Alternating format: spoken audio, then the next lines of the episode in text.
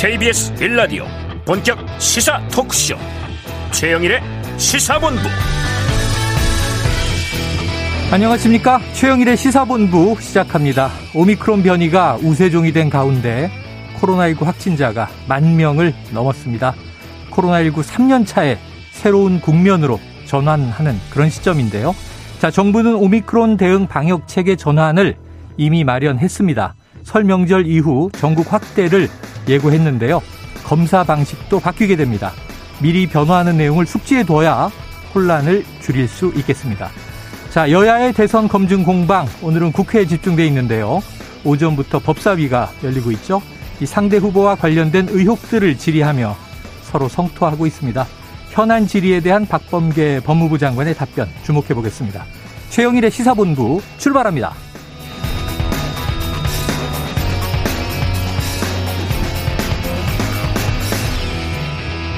네, 1부에는요, 오늘의 핵심 뉴스를 한입에 정리해드리는 한입 뉴스 코너 기다리고 있고요. 2부 10분 인터뷰, 자, 민주당과 불교계의 갈등, 이 어떻게 전개될지, 또 대선과 종교의 상관관계, 명진 스님을 어, 연결해서 짚어보도록 하겠습니다. 이어서 진격의 보수, 그리고 사건 본부도 준비되어 있습니다. 한 입에 쏙 들어가는 뉴스와 찰떡궁합인 디저트송 신청 기다리고 있으니까요. 오늘 뉴스에 어울리는 노래가 떠오르시면 문자 샵 9730으로 자유롭게 보내주시기 바랍니다. 오늘의 디저트송으로 선정되신 분께 커피 쿠폰 보내드리고 있습니다.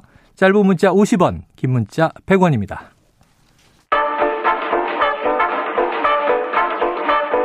최영일의 시사본부 한입뉴스 네, 오늘의 한입뉴스 핵심 뉴스를 정리해보죠. 박정호 오마이뉴스 기자, 오창석 시사평론가 나와 계십니다. 어서 오세요. 안녕하십니까.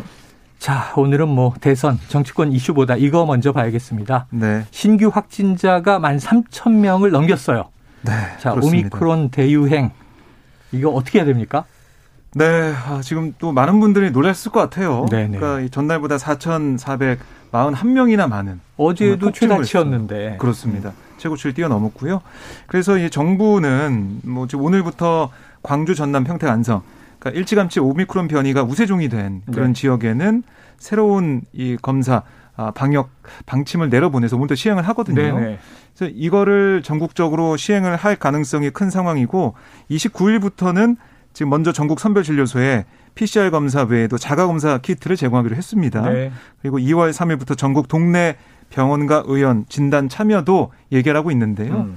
그러니까 최대한 뭐 우리가 방역 수칙을 잘 지키는 그런 부분들 특히 정부가 강조한 게 바로 마스크입니다. 네. 마스크를 쓸 때 그냥 일반 이런 마스크가 아니라 예. KF80 이상의 마스크 네. 써달라. 특히 설 연휴 기간에 어, 대중교통을 이용할 때는 KF80 이상의 마스크를 꼭 써달라라고 얘기를 했고요. 어, 그다음에 이 격리 면제 같은 경우도 3차 백신 맞았으면 밀접 접촉에도 격리 면제를 한다. 음. 이렇게 또 얘기를 했어요.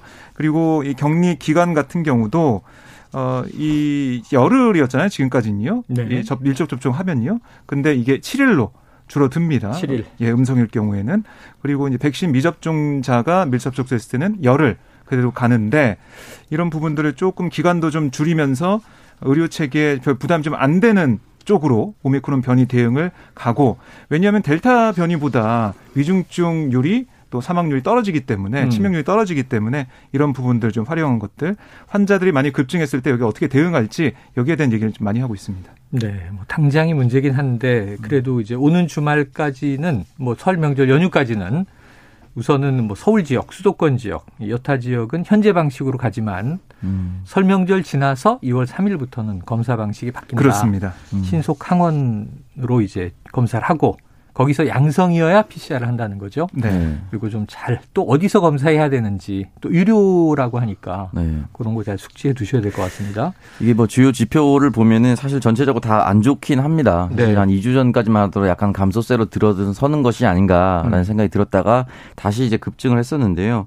지금 보면은 그 중에 다행스러운 것들을 보면은 오미크론이 전파력은 높은데 중증 화율은 좀 낮다. 네네. 이 이야기를 들었었지 않습니까? 실제로 12월 다섯 다섯째 주, 1월 첫째 주, 1월 둘째 주, 1월 셋째 주 10만 명당 사망자 숫자가 꾸준히 감소한 건 맞습니다. 음. 12월 다섯째 주에 10만 명당 사망자가 0.87명이었고요. 네. 1월 셋째 주 바로 직전 주는 0.48명이었습니다. 음. 그렇기 때문에 절반 가량 줄어들었다라고 볼 수가 있고 재원 위중증 주간 발생 추이도 사실은 거의 절반 가량으로 줄었습니다. 네. 그러니까 이 부분이 과연 어떻게 지표로 잡힐지 모르겠지만 위중증 환자와 사망자가 줄어든다 하더라도 확진자 수가 만 명, 이만 명, 삼만 명대로 올라간다고 음. 했을 때 국민들 불안감이 사라질 수 있을까? 네. 이 부분 여전히 남겨져 있는 과제입니다. 그래요. 치명률 보니까 뭐 델타 때 0.8까지 올라갔다가 네. 음. 지금 오미크론은 0.16. 예. 그럼 목표가 0.1 정도 독감 수준이라면 그렇습니다.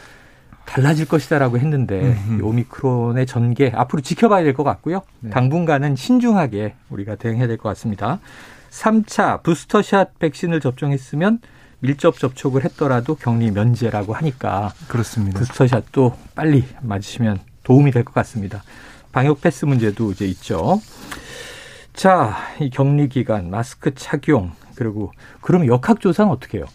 역학조사는 밀접 접촉자를 판단해서 네. 밀접 접촉자이면 역학조사를 하는 거예요. 어. 근데 그 기준을 보면 그러니까 마스크를 착용하지 않은 상태로 2미터 이내 거리에서 15분 정도 머물거나. 대화 수준의 접촉력이 있는 경우 그럴 경우에만 밀접 접촉자 분류가 됩니다. 음. 그러니까 마스크를 쓰고 확진자랑 뭐 15분 정도 같이 머물거나 이래도 밀접 접촉자 분류가 안 되는 거예요. 네. 이제는 그러니까 좀 더 이 밀접 접촉자 이 규정이 좀 달라졌기 때문에 완화됐다 이렇게 봐야 되겠네요. 그렇습니다. 네, 알겠습니다. 자, 역학조사 만 명시 되기 쉽지 않아 보이는데 스스로 잘 어, 자기 보호를 당분간은 해야 할 것 같습니다. 오미크론 변이가 지금 이제 의료 대응 체계가 상당히 안정적이에요. 왜냐하면 네. 5천 명, 6천 명 나올 때는 뭐 1,000명 이상 포화 상태였는데 지금은 다행이 된것 같고. 음. 자, 이제는 정치권 뉴스로 넘어가 보겠습니다. 이재명 후보, 더불어민주당 대선 후보가 오늘 긴급 기자회견을 열었다고 하는데 어떤 얘기가 나왔습니까? 네, 예정이 없던 기자회견 9시에 열었습니다. 음. 그래서 젊은 내각, 그러니까 국민 내각을 만들어서 3040 장관을 기용하겠다. 네. 이런 얘기가 좀 눈에 들어왔고요. 통합 정부를 만들어 나가겠다. 네. 아, 그리고 또 한 가지가 네거티브 중단하겠다. 음. 그 야당을 향해서도 네거티브 이제 그만하고 우리가 정책 대결하자 이런 취지의 얘기를 했어요. 네. 야당도 동참해 달라는 얘기를 했고요. 그러니까 그동안 보면은 뭐 이 측근 그룹인 7인에 음. 백일 종군 선언했고 또 소영길 대표가 차기 총선 불출마 얘기를 했고 네. 그다음에 같은 동일 지역 사선 연임 금지 이 얘기를 또 했지 않습니까? 음. 이런 연장선상에서 뭔가 좀 변하는 모습, 달라진 모습을 계속해서 사람들한테, 국민들한테 좀 보여주겠다. 네. 그런 차원에서 오늘도 예정이었던 기자회견을 열고 새로운 그런 아, 내각, 정치, 혁신, 뭐 정부 이런 것들을 강조를 했습니다. 그래요. 중요한 내용이라면 자 비호감 대선 네거티브를 중단하자. 그리고 집권한다면 3040 세대 젊은 내각으로 만들겠다. 이런 정도인데 자 우평론가님 뭔가 긴급 기자회견인데 이유가 있지 않겠습니까? 지지율이 정체성 정체가 있고 음. 답보 상태다 보니까 얘기를 한 것 같은데 네. 뭐 쓴소리를 하자면요. 네. 네거티브 중단은 뭐 그럴 수 있다 치더라도 어. 3040 장관 기용하면 3040이 좋아할 거라고 생각하는 건가요? 아. 음. 이 그런 말씀을 드리고 싶습니다. 3030은 지금 내 삶을 바꿔달라고 하는 거지. 예. 장관 나이를 우리 또래로 해달라고 하는 게 아닙니다. 어. 나이가 많아도 그 사람이 필요하다고 하면은 김종인 선대위원장처럼 데리고 와서 어떻게든 쓰라는 거고요. 네네. 나이가 어려도 너무 꼰대 같으면 어. 빨리 내치라는 겁니다. 음. 그러니까 결국은 DNA와 체질에 대해서는 얘기를 하고 있는 거거든요. 네. 그러니까 지금 3030, 40 젊은 장관 나온다 그러면 어떻게 국토부 장관 30대 파격 선임할 수 있습니까? 음. 청년부 장관 신설할 건가요? 음. 청년부 장관 신설하면 그 사람 누구 자리 지는 것만으로 끝날 겁니다. 네. 굉장히 이게 아니라는 생각을 아직도 이재명 캠프에서 하고 있다라는 어허. 생각이 들고 청년을 현장에 쓰시고요. 현장에 청년을 써야 된다는 제가 이 방송 이 말 이 방송에도 했었던 것 같은데 네, 네. 정말 현장 최일선에서 일을 하고 있는 사람을 음. 파격적인 실무 자리에 앉혀서 그 음. 사람이 현장과 청와대 또는 현장과 정치권을 바로 맞닿게 할 수 있는 과교 역할을 음. 만들어야 되고 정치인이 되고자 성장하고자 하는 청년 정치인들은 아까 말씀드렸다시피 실무 부처에 장관, 정무수석 뭐 이런 것들로 파격으로 맡겨야 되는데 지금 이재명 캠프 안에서는 3040이 실세입니까? 음. 아니 캠프 안에서도 실세를 못 만들면서 무슨 청와대에서 3040 실세를 만든다고 그렇게 네. 얘기해요. 그러니까 이거는 아직까지 뭐가 더 부족한지를 정확하게 파악을 하지 못하지 파악하지 네. 못한 채 답답하니까 지지율 안 나오니 뭐라도 던졌다. 라고 생각할 수밖에 없습니다. 아, 지금 뭐 너무 쓴소리를 했지만 좀 정신 차려야 쓴소리 했네요. 네. 저는 아. 이제 586 용태론 나왔으니까 586이 이제 50대잖아요. 네. 50대들이 많이 용퇴하면 음. 이제 40대가 약진하겠고 그럼 30대도 또 이제 올라가게. 그럼 오창석 평론가 같은 분이 이제 장관하는 건가 이런 생각을 했는데. 제 음. 또래가 되는 네. 거죠. 제가 할 수는 전혀. 좋아하지 않으십니다. 네. 네. 오늘 이재명 후보가 그래서 그 3040 세대 장관 음. 어떤 분야에 장관을 좀 명대에 두고 있냐 이런 질문이 있었어요. 예, 예. 거기에 대해서 뭐 과학기술이나 음. 뭐 미래환경 영역 또 에너지 영역 음. 이런 부분들은 젊은 과학 인재들이 맞는 게 어, 적정한 것 같다. 어. 그러니까 AI나 디지털 관련 분야도 그런 부분이라고 생각한다. 어, 주로 과학기술 분야로군요. 네. 저는 이 부분도 네. 답변이 좀 준비가 안 돼 있었다. 아 그래요. 모든 분야라고 얘기해야죠. 어 아니라면서 왜, 왜 특정 분야를 얘기하죠? 왜 모든 분야가 안 되는 겁니까? 아. 그러니까 이 부분도 그냥 이제 3040에 대한 표심을 구걸하기 위한 음. 단편적인 접근이었다. 네. 바로 곧바로 모든 분야로 나왔어야 됩니다. 아, 그래요. 어우. 굉장히 이제 이 중립을 넘어서 야권 평론가 같은 날카로운. 그렇죠. 국토부 장관 30대가 하겠어요? 그러더니 아니, 그러니까 왜 모든 분야가 아닙니까? 어떤 분야든 네. 대통령이 되는 후보입니다. 그래요. 쓴소리를 양쪽에 네. 다할 수밖에 그러니까 없습니다. 그러니까 이재명 후보, 그러니까 민주당 쪽에서는 설 연휴 시작 전에 음. 어떻게든 뭐 변하는 모습, 반성하는 모습 이걸 계속 네. 만들어 가겠다. 이슈 선점도 있고. 네, 이런 연장선상이 있는 것 같고요. 그래서 이 7인의 뭐 송영길 대표 용태 이런 음. 얘기 또 이재명 후보의 눈물 연설 네. 다 이렇게 좀 하나의 선상에 있는 음. 그런 모습 보이는 게 아닌가. 최대치로 좀 끌어모아서 그래요. 질을 좀 올리겠다는 생각하는 것 같습니다. 자, 어쨌든 뭐 절박하거나 혹은 지금 최선을 다해서 집중해야 하는 시기다. 이런 게 맞물려 있는 것 같고요. 자, 아까 잠깐 언급이 됐습니다만 송영길 대표도 어제 전격 발언한 내용이 그 본인 불출마도 있었지만 음. 이번에 재보선이 함께 다섯 군데 국회의원 재보선 음. 치러지는데 네. 무공천 했잖아요. 예. 그 중에 세 군데지만. 그렇습니다. 자, 이 민주당이 종로 등 지금 무공천 이 이준석 대표 국민의힘의 입장은 어떤 것인가? 이게 좀 상대성이 있다. 이런 음, 얘기를 네. 어제 오평론가가 음. 해줘서 아 그러네 그랬는데 네. 이준석 대표 답변이 나왔어요? 예, 오늘 라디오에서 관련 얘기가 있었는데요. 그러니까 그런 거죠. 다섯 군데 재보선 지역 중에 세 군데, 네. 그러니까 민주당 의원의 규칙 사유가 있는 네. 세 군데는 민주당이 공천하지 않는다. 어제 발표했으니까 예, 예. 그럼 당연히 국민의힘은 어떤 결정을 할 거냐. 어. 왜냐 나머지 두 군데 이곳이 어, 윤희숙 전 의원 서초갑 지역, 네. 그다음에 대구 중남구 곽상도 전 의원 네. 지역인데. 음. 민주당의 논리대로라면 국민의힘은 이 두 곳에 공천하지 않는 게 아닐까? 네. 어, 그럼 당연히 민주당도 이랬으니까 국민의힘도 따라가는 게 국민의힘 입장에서도 손해 보지 않는 게 아닐까? 어. 이런 생각을 하게 되잖아요. 그런 질문이 있었는데 거기에 대해서 이준석 대표는 이4.7 재보선, 음. 그러니까 그때 서울시장 선거와 부산시장 선거 당시에 그때 민주당이 음. 후보 냈지 않냐? 음. 어, 그런 얘기를 하는 거죠. 네네. 그러니까 박원순 전 시장이나 오거돈 전 시장의 이런 의혹에 대해서 민주당은 아니 이 두 사람에 대해서 성향을 미리 알 수 있는 방법이 없지 않냐 이런 얘기를 했는데 음. 어, 우리도 윤희숙 전 의원이나 곽상도 전 의원 이 공천하기 전에 당이 미리 이 상황을 알 수 있는 방법은 없었다. 음. 그러니까 같은 논리를 뭐 들고 나와서 그이 얘기는 분명히 두 곳에는 공천하겠다라는 식으로 저 읽히더라고요. 네. 그러니까 좀 다른 모습을 보이는 그런 상황입니다. 어, 다른 모습이다. 어떻게 해야 됩니까, 국민의힘은? 이 부분은 이제 이준석 대표가 수세에 몰렸죠. 음. 변명하는데 이제 급급할 수밖에 없는 상황이다. 민주당도 공천하기 전에 그 사람의 성향 미리 알수 없었다라고 얘기를 했지만 음. 이준석 대표 지금 방송 굉장히 많이 하지 않습니까? 네네. 그 전에도 더 많이 했습니다. 네네. 돌려보면은 서울시장과 부산시장 공천 민주당 후보 낸다고 했을 때 그때 당헌 개정하고 막 그랬습니다. 당규 개정하고 막. 음. 그때 이준석 대표 인터넷 찾아보면 나옵니다. 네. 공천하면 안 된다고. 네. 공천에 대한 어느 정도 일반의 책임이 있어야 되는 거 아니냐고. 음. 근데 지금 대표돼서 우리 공천해야 되니까 음. 갑자기 민주당 사례를 들면서 민주당 논리로 우리가 그냥 똑같이 반응, 방어하고 있거든요. 네네. 국민들이 뭐라고 바라보실까. 아. 이 부분은 사실은 우리도 진지하게 논의해 봐야 된다. 나 혼자만의 결정할 수는 없다 이제. 네. 나의 개인적인 생각을 밝힐 수 있지만 내가 잘못된 개인적 선택을 하면 당의 공식적인 입장이 될 수 있으니 음. 조금 더 논의해 보겠다라고 흘릴 수도 있는데 예. 이거는 그냥 강행하겠다는 의지를 정확하게 표현한 거나 다름없거든요. 네네. 그리고 서초나 대구 같은 경우는 사실은 그동안 계속해서 이제 보수 정당이 보수 제1 정당이 당선이 너무나도 쉽게 됐었기 때문에 음. 굉장히 달콤할 겁니다. 아. 그렇기 때문에 더 포기할 수 없을 것이고 만약에 남겨두거나 무소속으로 돌려두면 훨씬 더 공천 잡음이 커질 수 있으니 음. 왜냐하면 예를 들어서 공천하지 않는다고 해서 무소속으로 맡겨놨던데 그 무소속을 또 후방에서 누가 지원하느냐. 네. 음. 알고 보니까 뭐 김재원 후보의 측근이더라. 뭐 음. 뭐 예를 들은 음. 겁니다. 그거 아닌 예를 들어서 예를 들어서 뭐 그런 식으로 이름이 나와서 공천 잡음이 생기거나 싸움이 발생하거나 누가 배후에 있다거나 하면 타격이 물거든요. 음. 그러니까 이거를 아예 차라리 욕을 먹더라도 네. 이 타격보다는 앞에 그냥 공천하는 게 낫다라고 판단을 한 것 같은데 아. 그래서 국민들은 아마 이 부분에 대해서 동등한 잣대로 결국은 투표장에 들어갈 때는 판단하실 거라고 봅니다. 그래서 소수 정당 목소리가 갑자기 커져서 네. 정의당은 민주당의 이 무공천에 대해서 당연한 거다. 음. 면죄부가 될 수 없다 이런 얘기했고 네. 안철수 후보는 국민의힘을 저격을 했어요. 그렇죠. 음. 국민의힘도 똑같은, 똑같이 해야 된다. 네. 그러다 보니까 이게 좀 또 국민들 시각에서는 균형이 맞는지를 이제 상대적으로 지켜보는 부메랑이 됐는데 음.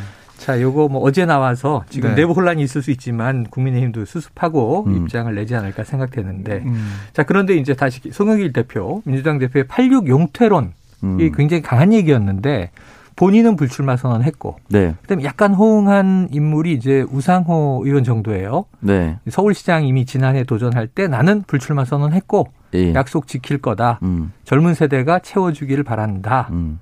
그런데 문제는 그 이후에는 호응이 없어요. 그러니까 이제 우상호 의원 같은 경우는 이미 지난해 제 던졌기 때문에 네. 그 부분에 대해서는 이제 많은 사람들이 알만한 사람들만 알거든요. 네. 뭐 우상호 의원이 오랫동안 정치를 했지만 네. 어, 전국적으로 엄청난 인지도가 있다. 어디선가 음. 이름 한번 들어봤는데 좀 애매하다. 음. 이런 평도 받기 때문에 좀 네. 아프게 수 있죠. 모르겠지만. 아니에요? 네? 많이 아프게 들리실 수도 있지만 네. 그럴 수도 있다. 네, 그럴 수도 있다. 왜냐면은 이제 우상호가 신호탄을 쏘고 그 뒤로 뒤따라서 이어서 왔었어야 되는데 그냥 사라져 버렸어요. 네, 네. 그게 좀 안타까운데 그러면 우상호, 송영기 두 사람이거든요. 음. 처음에 글 쓰는 사람이 김종민 의원 정도면 네, 세명 네. 정도입니다, 현역이. 그러면 나 당내 86이라고 묶을 수 있는 사람이 여전히 있습니다. 많을 거 아니에요. 네, 그리고 도 많은데. 삼선 금지 넣자고 했는데 그게 한 25% 된다고 하거든요. 네. 그럼 25% 삼선이면은 역순으로 계산하면 이 사람들도 한두 번만 떨어지면 바로 86그룹으로 묶일 가능성이 높습니다. 중진들이지 않습니까? 네. 그러면 25%를 어느 정도 끌고 와야 될 텐데, 음. 흔히 말해서 경력에 예. 전대협, 어. 뭐 이런 것들 네네. 이런 단어가 들어간 단 한 줄이라도 있는 사람들은 80년대 운동권의 느낌. 네, 그 사람들 다 나와야 되거든요. 음. 그 사람들의 설득 작업이 지금 일어나고 있지 않을까. 아, 근데 설득하기 내부에서. 전에 송영길 당 대표는 제가 자기가 당 대표니까 나 진짜 공개적으로 다 선언했어. 음. 너도 하자. 이렇게 얘기를 해야만 이제 명분이 생기니까 네. 먼저 했을 거라고 생각이 들고 음. 음. 아마 설날 전후로 아마 세력화를 해서 어느 정도 발표하지 않을까. 아. 그거를 세력화를 하지 못하면 그냥 몇몇만 내려놓은 것으로 끝나는 쇼에 불과했다라고 네. 어, 생각할 수 있다는 것을 이 세 사람이 더 잘 알 겁니다. 어. 음. 그렇기 때문에 설전은 좀더 세력화가 될 네. 거라고 봅니다. 그러니까 민주당 얘기를 들어보면 그런 생각도 좀 하, 더라고요 그러니까 네네네. 이게 효과를 좀 극대화할 수 있는 그런 시점이 언제일까라는 생각을 하는 것 같고요. 음. 그다음에 송영길 대표 입장에서 보면 사실 5선을 했고요. 네. 뭐 인천시장도 했고 그런 상황에서 총선 부출마 이 자체는 그렇게 큰 희생이나 뭐 용태라고 볼 수 없는 거 아니냐 음. 이런 지적 당내에 좀 얘기는 있어요. 그래서 네. 다음 뭐 대권을 노리는 거 아니냐 얘기도 음. 있는데 어쨌든 이게 어떤 효과를 이끌어내고 감동을 주려면은 송영길 대표로 끝나선 안 되거든요. 네. 그 민주당도 알고 있기 때문에 아마 내부적으로도 어느 시점에 또 어느 정도의 좀 얘기를 하는 게 좋지 않겠냐라는 그런 음. 전략적인 음. 판단을 하는 것으로 보입니다. 그래요? 그리고 또 뭐 한 명 한 명 얘기하는 것보다는 말씀하신 대로 쭉 이야기를 나누고 네. 그룹으로 이제 딱 발표하는 게 더 국민들에게는 네. 신선감이나 충격이 있겠죠. 하나 더 해야 됩니다. 어, 뭐 해야 돼요? 근데 사퇴하면요. 네. 그럼 나머지 사람들은 앞으로 민주당 어떻게 만들 겁니까? 아. 물어봐야죠. 네네. 음. 거기에 대한 답변까지 내놓으면서 사퇴하고 어. 새로운 민주당의 방향성은 그런 것이다. 예전에 김종인 선대위원장이 새누리당에 들어가면서 정강 정책에서 보수란 단어 삭제하자 이걸로 엄청 싸웠거든요. 네, 네 맞아요. 그게 체질 개선입니다. 음. 누군가는 물러날 사람은 물러나고 그럼 앞으로 이 당은 어떻게 될 것인가에 됐을 때 음. 보수 지운다. 이게 옥신각신 싸우면서 결국은 음. 관철이 됐습니다. 민주당은 누군가의 사퇴하는 거 여기까지 왔어요. 네. 한 단계 더 나가야 됩니다. 어떻게 체질 개선을 할 것인가. 아직도 민주당 내에서는 집은 사는 것이 아니라 사는 곳입니다라고 아름다운 얘기하는 사람 있고요. 음. 상승 욕구를 인정하지 않는 의원들 있습니다. 아. 이 체질 개선을 어떻게 말할 수 있을 것인가. 이 용기를 어떻게 낼 수 있을 것인가. 네. 이게 마지막 키입니다. 야, 이분 욕심 있네. 네. 청취자분들이 다 읽으실 거예요. 아까는 이재명 후보한테 3040이 좋아할 것 같습니까? 그러더니 그 이준석 대표 모델로 지금 당, 당권 잡고 싶은 거죠? 오평론님? 네, 불가능하지 않습니까? 아, 불가능합니까? 네. 자, 어쨌든 젊은이들이 약진하는 기회를 선배들이 물러나야 한다라고 하는 명분인데, 음. 자, 586 그룹, 이른바 86 그룹. 왜냐면 586이 애매한 게 네. 이미 60대 접어든 86 그룹도 아. 많으세요. 중간에 걸쳐 있어요. 686, 586. 자, 어떤 이 선택을 하고 발표를 할지 지켜보도록 하죠. 자, 12시 40분을 넘기고 있습니다. 점심시간 교통 상황을 좀 알아보고 오겠습니다. 교통정보센터의 정현정 리포터 나와주세요. 네, 현재 도로 위는 혼잡한데요. 먼저 경부고속도로 서울 쪽입니다. 북천안 부근에서 입장 휴게소 부근까지 1차로에서 작업을 하고 있습니다. 신갈 분기점에서도 역시 1차로에 낙하물이 떨어져 있어서 부근이시라면 미리 차로 변경이 필요하고요. 판교 부근에서는 버스 고장난 차가 서 있어서 처리하고 있습니다. 판교 분기점에서와 달래내 부근에서 반포까지 밀리고요. 반대 부산 쪽으로는 한남에서 서초까지와 죽전에서 천천히 갑니다. 서해안 고속도로 서울 쪽으로 대천 부근에서는 사고가 나서 처리하고 있고요. 팔단 분기점에서도 역시 작업 중입니다. 일직 분기점에서 금천까지 4km 구간 천천히 갑니다. 반대 목포 방향으로는 서서울 요금소에서 용담 터널까지 8km 구간 속도 줄여서 지나고요. 한편 영동고속도로는 강릉 방향인데요. 서창 분기점에서 월곶 분기점까지 천천히 갑니다. 둔대 분기점에서 부곡까지도 6km 구간 막히고요. 용인에서 양지 터널까지 밀리고 있습니다. 명 명절을 앞두고 있어서 도로 위는 매우 혼잡합니다. 앞차와의 안전거리 유지하시면서 조심 운전하시기 바랍니다. KBS 교통정보센터에서 정현정이었습니다.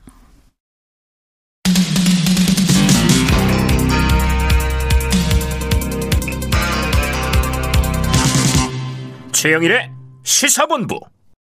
네, 자 지난주 이 안철수 후보 여기서 인터뷰 더 리더 대선 특집으로 인터뷰를 하고 안 후보가 부랴부랴 지방을 내려간다 그랬어요. 한편 네. 내려간다고. 그래서 이제 선대위원장 최진석 선대위원장을 모시러 간다. 이게 저녁에 기사화가 됐던데 지금 안철수 후보 선대위원장을 맡은 최진석 김종인 전 국민의힘 총괄 선대위원장을 만났어요. 네. 그러니까 최진석 위원장의 행보가 왜 주목이 되냐면 네. 처음에 만난 그러니까 우리가 주목한 정치권 인사가 홍준표 국민의힘 의원이었어요. 네. 그 다음에 만난 사람이 김종인 전 위원장. 어. 두 사람을 놓고 보면 어떻게 보면 윤석열 후보랑 좀 사이가 어. 좋지 않은 국민의힘 관계자들인데. 네. 음. 그래서 이걸 봤을 때 물론 이 만난 사람들은 다 이제 새해 인사했다라고 얘기를 하고 있습니다. 김종인 위원장도 오늘 자신이 교수 시절에 학생이 바로 최 위원장이었다. 어, 아, 그 얘기를 하면서 2년을 그렇습니다. 얘기를 해서 뭐 단순히 인사, 인사차 만난 거다라고 얘기했습니다. 네. 그런데 이게 좀 정치권에서 보면은 예사롭지가 않아요. 어. 안철수 후보와 윤석열 후보 결국에는 야권 단일화 논의를 할 수밖에 없을 것이다 이런 관측이 나오고 있는 음. 상황에서 물론 안철수 후보나 다 이제 부인하고 있지만 결국에는 어, 야권 지지자들이 요구하지 않을까 하는 생각이 네. 들어요. 그런 상황에서 최 위원장이 선대위원장으로서 먼저 이렇게 만난다는 것 자체가 뭔가 좀 밑밥을 까는 뭔가 좀 음. 준비하는 그런 단계 아닌가 생각이 들고 물론 윤석열 후보를 어, 겨냥해서 봐라 안철수 후보가 이렇게 이렇게 이쪽에서 만나고 있다 사람 만나고 있고 음. 그다음에 홍준표 의원이 좀 가지고 있는 젊은층 그런 세력들 끌어올 수 있는 그런 어떻게 보면 관계도 만들어가고 있다. 음. 좀 보여주는 거고 김종인 전 위원장 같은 경우는 이제 중도 표심에 영향을 미치는 네. 그런 인사로 불리고 있으니까 이런 것도 좀 노리고 있는 게 아닌가 그런 해석이 좀 나오고 있습니다. 그래요. 자, 안철수 후보 측 오평론가님 좀 이 조언을 해주신다면 사실은 지지율이 네. 약진하다가 네. 음. 두 자리 수를 굳힌 것 같긴 한데 좀 또 정체 국면이고 네. 지금 안 후보 지지율을 빼고도 음. 또 양강 구도로 팽팽하지 않습니까? 네. 윤석열 후보가 앞서는 조사도 있고요. 네. 어떻게 될까요? 어, 일단은 그 이 방송을 들으시는 청취자분들 포함해서 국민들께서 양당의 후보의 비호감도가 매우 높다는 것을 음. 무겁게 받아들이고 있다. 아, 양당 후보가 너무 싫은데 그래서 제3의 세력인 안철수 후보에게 지지율을 보냈으나 지지를 보냈으나 이 사람도 이 사람을 찍어야 할 이유가 아닌 음. 두 사람을 찍지 말아야 할 이유로 옮겨온 이유기 때문에 음. 조금 확장성이 좀 어렵지 않나. 작년 12월 말에 이재명 후보가 이런 표현을 남겼습니다. 네. 데드 크로스다. 네, 맞아요.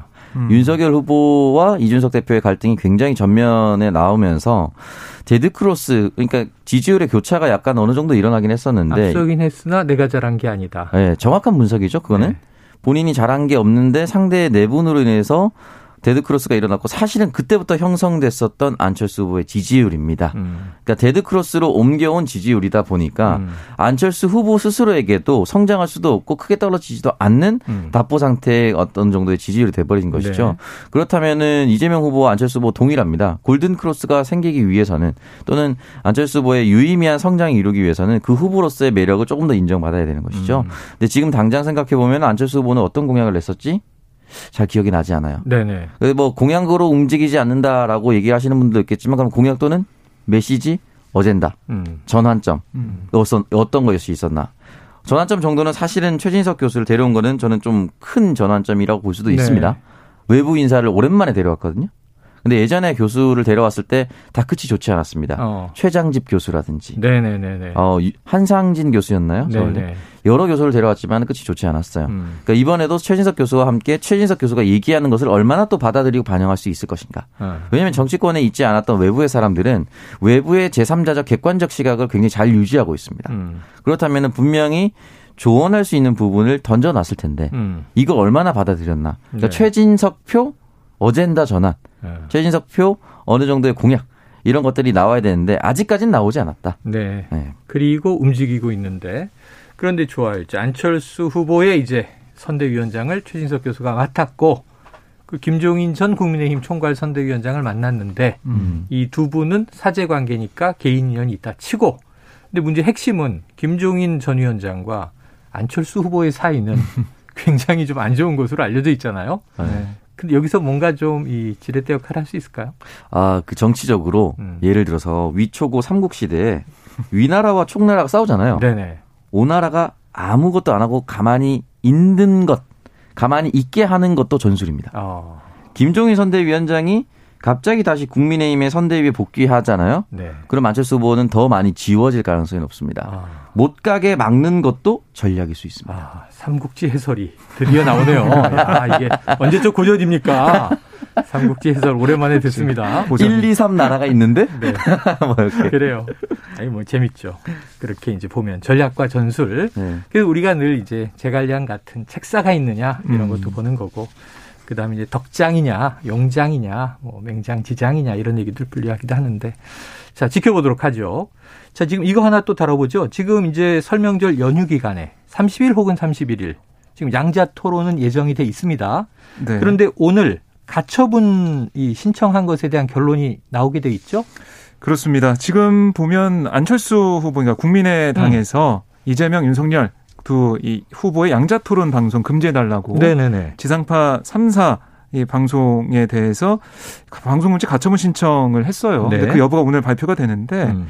이게 두 쪽의 주장을 들어보면 아니 이게 양자 토론의 공정성 음. 이거는 뭐 심하게 훼손된 상태다. 네. 그러니까 방송사는 민주적 여론 형성을 위해 공정한 보도를 할 의무가 있다 어. 하고 어. 주장을 했고 방송사 측은 아니 이거는 후보자 사인이 모두 수락하면 언제든지 사인 초청 토론을 할 수 있는데 네네. 합의가 안 된 거 아니냐. 음. 왜 방송사가 뭐 이거는 주관에서 할수 있는 그런 참석 요건이 정해지지 않는 법적으로 정해지지 않는 그런 부분의 방송인데 네. 왜 이걸 금지하려고 하냐 이렇게 음. 맞서는 모습 보였거든요. 음. 법원의 판단이 좀 중요해 보이고 뭐 심상정 후보도 어제 이 재판정이 좀 나와서 뭐라고 했냐면 군소 후보가 어, 이거는 토론에 참여하지 못하면 정체가 신념 알릴 기회를 놓치게 된다. 음. 이걸 잃게 된다. 이런 얘기를 했고 그러니까 방송사 측은 토론이 이러다가 안 열리게 되면 네. 국민의 알 권리가 침해가 되는 거다. 음. 이렇게 또 맞서는 상황입니다.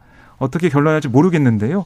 근데 우리가 2017년 아 2007년 17대 대선을 보면 그때 문국현 예, 예, 후보와 예. 권영계 후보가 자신들을 제외한 3인 토론. 음. 그때는 정동영, 이명박, 이회창 후보 토론. 네, 네. 그게 예정돼 있었는데 그것도 가처분 신청했었어요. 어. 그게 인용이 됐습니다. 인용이 됐었어요, 그때. 결국 어. 토론회 제가 무산된 적이 있어요. 어허.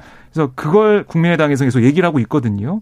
그때 재판부 얘기를 들어보면 방송 토론의 중요성에 비춰볼 때 대상자 선정에 관한 언론사 재량에는 일정한 한계가 설정돼야 한다. 아. 이런 얘기를 했었는데 어, 그런 설례가 있었군요. 15년 만에 다시 이 결론 내게 될 이 재판 좀 재판부가 어떤 판단할지 봐야겠습니다. 어, 그래요? 저는 굉장히 아, 뭐 되겠지, 뭐 하지 않을까? 왜냐하면 또 이것도 국민들이 많이 보고 싶어하니까. 그렇죠. 예. 양자 토론도 국민들이 보고 싶어하고 오래 기다렸고 음. 겨우 성사 됐는데 또 이제 소수 정당 후보들의 입장도 이해 안 되는 바는 아니고. 음. 자, 우병우 가님, 이건 예언입니다. 오늘 어떻게 나옵니까?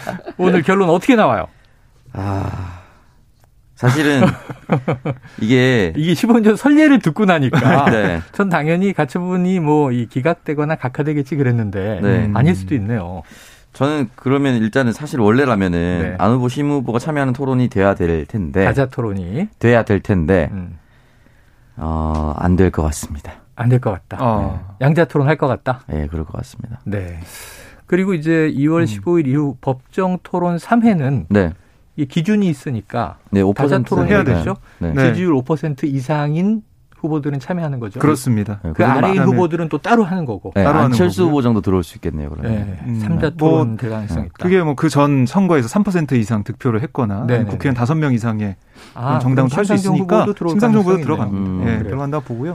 저는 좀 생각이 다른데 네. 이게 좀 가처분 신청이 받아들이지 않을까 생각을 해요. 오. 그러니까 15년 전에도 그때 어떤 상황이었냐면 그때 토론이 워낙에 또 안 열렸었어요. 그때 네, 네. 그때는 이명박 당시 후보가 토론을 좀안 하겠다는 그런 입장이 좀 강해가지고 아, 음. 잘안 됐는데 네. 그러다가 첫 토론에 잡혀서 양 예, 삼민 토론하기로 했는데 재판부가 그런 것 같아요. 음. 국민들의 알 권리를 위해서 이거는 후보대에서 나와서 하는 게 좋지 않을까라는 네. 생각을 한 것 같고요.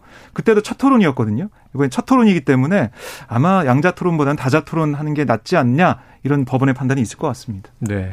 자, 이건 뭐 어제 전해드린 소식인데 지금 뭐 조- 조금 논란이 있는 것 같아요. 윤석열 후보의 장모, 본부장 할 때 장, 장모 최은순 씨에 대해서 우선은 요양병원 이 부정수급 네, 문제에 대한 이 항소심이 무죄가 났죠 어제. 그렇습니다. 1심에서는 징역 3년 네. 유죄 판결이 내려졌는데 어제는 어, 무죄가 나면서 그러니까 1심 판결과 2심 판결이 똑같은 증거, 똑같은 정황에 대해서 네. 정반대 판단을 했습니다. 음. 그러니까 어떤 거냐면 아, 1심은 부동산 거래 경험이 많은 이 최 씨가 계약 내용도 파악하지 못한 채 부동산 매매 계약서에 서명을 쓸 리가 없다. 아. 이렇게 최씨 측 주장을 네. 반박을 네. 했고요. 또최 씨의 큰 사이 유모 씨가 이 병원 행정원장으로 재직한 점에 비춰보면 병원 운영에도 최 씨가 깊이 관여한 게 맞다. 음. 이렇게 봤어요. 근데 항소심에서는 아니 최 씨가 이 사건 계약 당일 계약 당사자 누구고 계약의 내용이 어떻게 되는지 알지 못한 채 음. 계약 측이 현장에 간 거다. 네. 최 씨 측 주장을 받아들인 거고 사의 문제도 이건 직원 채용에 관여한 사실을 인정하지만 최 씨가 사의를 통해 병원 운영에 관여한 건 아니다. 아니다. 이렇게 봤고 네. 중요한 게 책임 면제 각서에 대해서도 1심은 이게 뭐 중요한 대목이다. 그러니까 이게 같이 병원에 운영했기 때문에 이 각서 쓴 거 아니냐. 네. 빠져나가려고 쓴 거 아니냐. 이렇게 봤는데 2심은 또 다르게 어, 이렇게 쓴 거 보니까 정말 운영에 관여하지 않았다라고 본 것. 같습니다. 자, 또 한편 교육부는 이 배우자 김건희 씨 관련해서 국민대 감사 결과를 이제 발표했는데 이 조치가 필요하다는 거죠. 그렇습니다. 네, 이건 또 내일 이어서 다뤄보도록 하겠습니다. 자, 오늘 한입 뉴스는 여기서 정리하죠. 박정호 오마이뉴스 기자, 오창석 평론가 수고하셨습니다. 고맙습니다. 자, 1443님, 청취자 1443님, 86 용태론 이야기를 들으니 1986년 시절 생각나고 확진자 만 명 넘었다고 하니 코로나19 이전의 시간도 그립습니다. 야, 옛날 생각 많이 하셨어요. 이선희의 아, 옛날이요. 신청해 주셔서 라이브 버전으로 들려드리면서 저는 입으로 돌아옵니다.